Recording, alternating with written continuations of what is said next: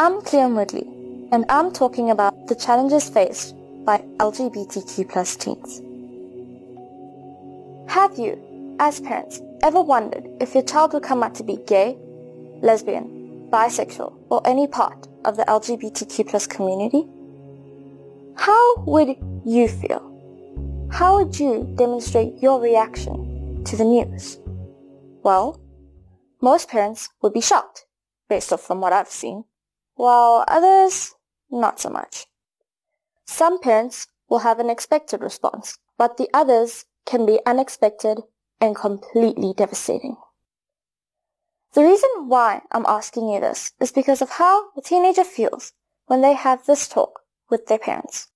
For the most part, the LGBTQ plus teenager is still scared of what their parents' reaction to the news might be. And that reaction can stick with your child for the rest of their life. For one, let me tell you a story. I have a friend who is gay, and she was happy and fine and living her best life like teenagers always should. But as with most teens, she had anxiety. And that anxiety for my friend was what her parents would do if they found out about her sexual orientation.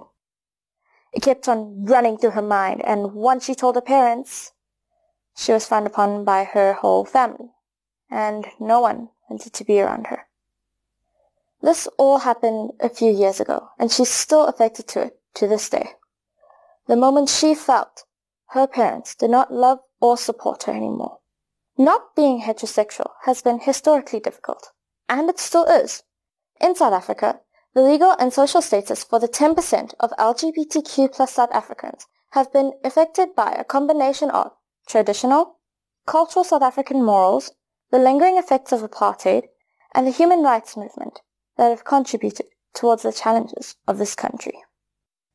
Some parents will argue that their religion does not accept LGBTQ plus preferences, making their child feel even more excluded and displaced. All of this often makes South African teens scared to come out to their parents. And this is made worse by a fear of homophobic violence, rape, assault, and the high rates of HIV-AIDS infections. Globally, there are still African countries such as Tanzania, Uganda, and Sudan that criminalize same-sex relations. There remain parts of the United States and entire Eastern countries that impose the death penalty on people engaging in same-sex activities. Young people aged 10 to 24 constitute one quarter of the world's population, and even though statistics on LGBTQ plus youth have been hard to find, for the past several years, there has been a continuation of violence and harassment targeting the LGBTQ plus community. All of this being in mind, it is more important than ever to think about your reaction towards your LGBTQ plus teen coming out. Some parents will accept their child's sexual orientation, and that loving and accepting reaction is what helps them come out to the LGBTQ plus community and the world.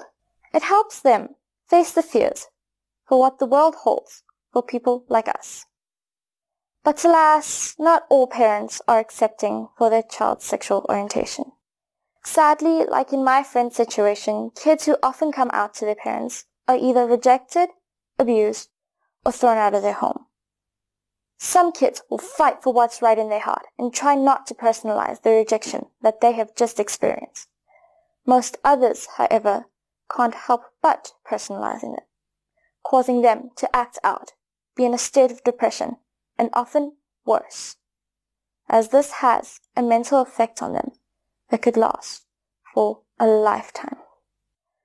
Parents, you may have strong religious or cultural beliefs that make this news difficult for you, but please understand that your child is not trying to challenge your belief systems. They are just trusting you with information that they think you should know.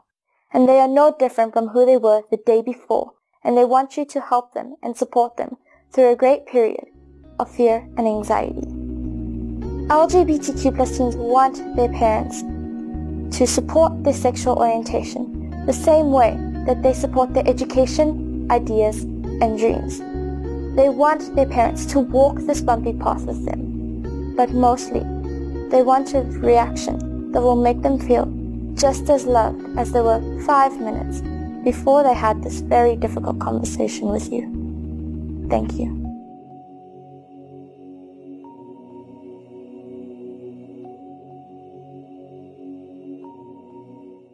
You've been listening to another episode from the Solid Gold Podcast Studios.